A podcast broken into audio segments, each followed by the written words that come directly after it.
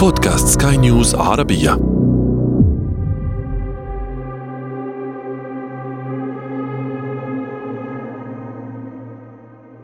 في عام 2010 أصدرت هيئة المسح الجيولوجية الأمريكية تقريرا قدرت فيه وجود نحو 345 تريليون متر مكعب من الغاز في منطقة شرق البحر المتوسط. والتريليون لمن لا يعرف هو ألف مليار. ما يعني 3455 مليار متر مكعب من الغاز. ثروة سال لها لعاب دول المنطقة ومعهم كل الحق. إسرائيل، قبرص، مصر، اليونان، تركيا، لبنان وسوريا وفلسطين. دول جميعها تطل على تلك المنطقة وتمني نفسها بالحصول على أكبر قدر ممكن من تلك الثروة. بعد ذلك التاريخ بحوالي عشر سنوات كان صراع قد أصبح موجودا بالفعل للحصول على جزء من كعكة الغاز الضخمة. وقعت مصر واليونان اتفاقا على ترسيم الحدود البحرية لم تعترف به تركيا. وقعت تركيا اتفاقا مع حكومة الوفاق في ليبيا لترسيم الحدود البحرية بين البلدين لم تعترف به مصر ولا اليونان ولا قبرص. تم الإعلان عن إنشاء منتدى غاز شرق المتوسط بالقاهرة في تحالف استبعدت منه تركيا. وبعثت تركيا بسفن عسكرية لترهيب شركات حاولت البحث عن الغاز في مناطق متنازع عليها. ثم بدأت هي نفسها التنقيب في مناطق اعترضت عليها اليونان.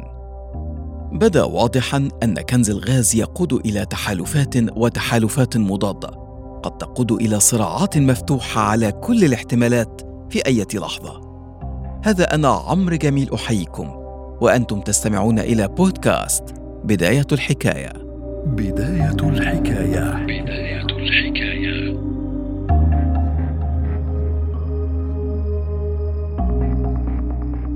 في عام 1969 تم اكتشاف أول حقل غاز في البحر المتوسط وهو حقل أبو قير البحري في مصر. ولفت ذلك الحقل أنظار الشركات العالمية لاحتمالية وجود ثورات نفطية تحت البحر. لكن محدودية تقنية التنقيب لم تسمح بمزيد من البحث بشكل يحقق جدوى اقتصادية. تلا ذلك اكتشاف حقول أخرى قبله سواحل عسقلان وغزة في أواخر القرن العشرين. ثم حدثت نقطة التحول الحقيقية بنهاية العقد الأول من القرن الحادي والعشرين. حينما سمح تطور تكنولوجيا التنقيب بالعثور على حقول تحوي كميات كبيرة من الغاز. في عام 2010 قدرت هيئة المسح الجيولوجية الأمريكية وجود نحو 3455 مليار متر مكعب من الغاز و1.7 مليار برميل من النفط في منطقة شرق المتوسط تراوحت قيمتها بين 700 مليار دولار وثلاثة تريليونات دولار على حسب أسعار النفط والغاز في السوق. حتى نفهم مقدار أهمية تلك الثروة اقتصاديا وسياسيا دعونا نستمع إلى ضيفي الدكتور مصطفى برزكان الباحث في شؤون الطاقة. هناك مكامن مؤكدة وهي تصل إلى 345 تريليون قدم مكعب. هذا هذا الحجم يمكن أنه يغطي حاجة أوروبا من الغاز لمدة 30 عاما. بالتأكيد مع تطور الأساليب التنقيب والدراسة ستكون هناك مكامن أكبر إن لم يكن هناك احتياطيات أكبر. آه، طبعا مع إقرار دول الاتحاد الأوروبي التخلص من الاعتماد على النفط والغاز الروسي ظهرت قضية الغاز والأسعار اليوم هي أربعة أضعاف أسعار الغاز قبل عام. كان الغاز يعتبر من مصادر الطاقة الغير متجددة ومصادر الطاقة الأحفورية ولكن بسبب أزمة الغاز مع الحرب في أوكرانيا تم تعديل تشريعات. يعني الشهر الماضي البرلمان الأوروبي أقر أنه إضافة الغاز مصدر الغاز والطاقة النووية إلى الطاقة الخضراء. هذه لم تكن موجودة. بالتأكيد كما قلتم كان هناك اعتراض على استخدام النفط والغاز والفحم. اليوم أصبح الغاز هو ضمن الطاقة مصادر الطاقة الخضراء وبالتالي آه، هناك اندفاع لاستثماره واستغلاله. لكن كيف تتوزع تلك الثروة الكبيرة بين دول المتوسط؟ في إسرائيل تم اكتشاف حقول تمار وليفياثان ودانيال. وقبالة سواحل غزة تم اكتشاف حقل غزة مارين والذي بدأ التنقيب فيه في عام 1999 ثم توقف مع استيلاء حماس على السلطة في عام 2007 اكتشفت قبرص حقل أفروديت. وفي سوريا المنشغلة بالحرب حالياً قدرت الحكومة احتياطات الغاز لديها بنحو 1250 مليار متر مكعب. لبنان يقدر احتياطي الغاز لديه بأكثر من 2700 مليار متر مكعب. وهي بالتأكيد قادرة ليس فقط على إمداده بالكهرباء التي تنقطع باستمرار وإنما أيضا على منع الانهيار الاقتصادي الذي يعاني منه البلد أما الحقل الأكبر فكان من نصيب مصر وهو حقل ظهر باحتياطات قدرت ب 850 مليار متر مكعب مع توقعات بوجود حصة إجمالية في دلتا النيل تقدر بأكثر من 6300 مليار متر مكعب معظمها في البحر. بوجود كل تلك الكميات الكبيرة من الغاز في شرق المتوسط، فإن ذلك يعني انتعاشا اقتصاديا وتأثيرا سياسيا كبيرا لدوله. لكنه قد يعني أيضا توترات سياسية لأن تلك المكامن قد لا تقع جميعها ضمن نطاق سيادة دولة واحدة كما يقول بارزكان لابد من التأكيد أنه مكامن الغاز هي لا لا ترتبط أو تتحدد بحدود الدول السياسية.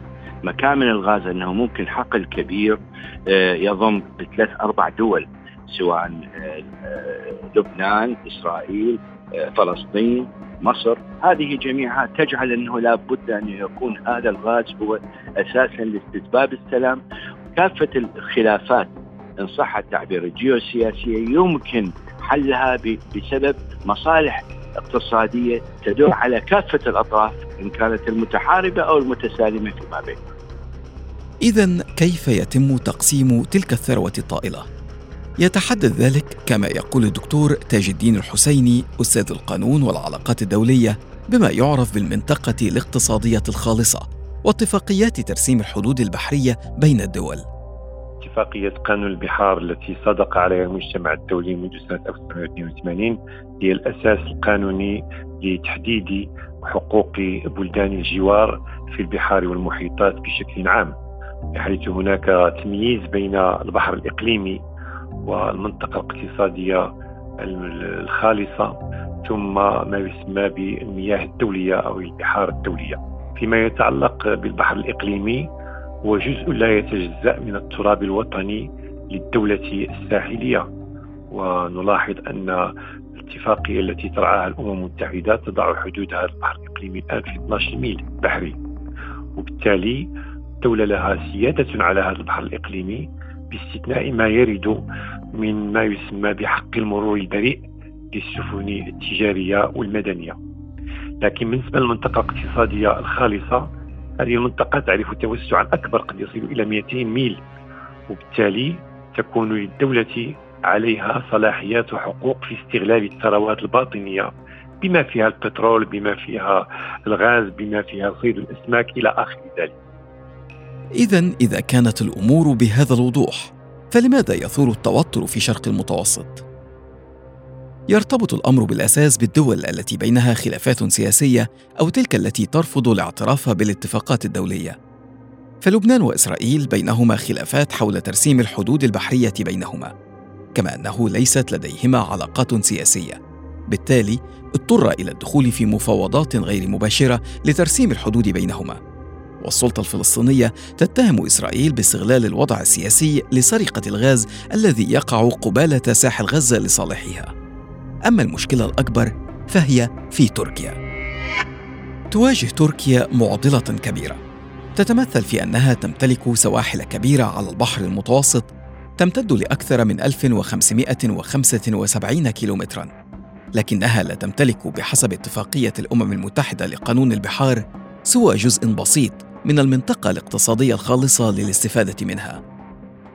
يعود ذلك إلى عام 1923 حينما أجبرت تركيا على توقيع معاهدة لوزان واضطرت بموجب تلك المعاهدة على التخلي عن العديد من الجزر في المتوسط لصالح اليونان ومنها جزر غير مأهولة يمنح ذلك اليونان حق الاستفادة من المناطق الاقتصادية الخالصة المحيطة بتلك الجزر التي يبعد بعضها عن اليونان بأكثر مما يبعد عن السواحل التركية ويقلص بالتالي كثيرا من المساحة التي يمكن لتركيا التنقيب فيها كما أن تقسيم قبرص في عام 1974 واعتبار تركيا نفسها حامية للقبارصة الأتراك ولمصالحهم الاقتصادية في المنطقة يدفعها إلى التهديد باستخدام القوة في حال نقبت قبرص اليونانية عن الغاز بدون التوصل لاتفاق معها.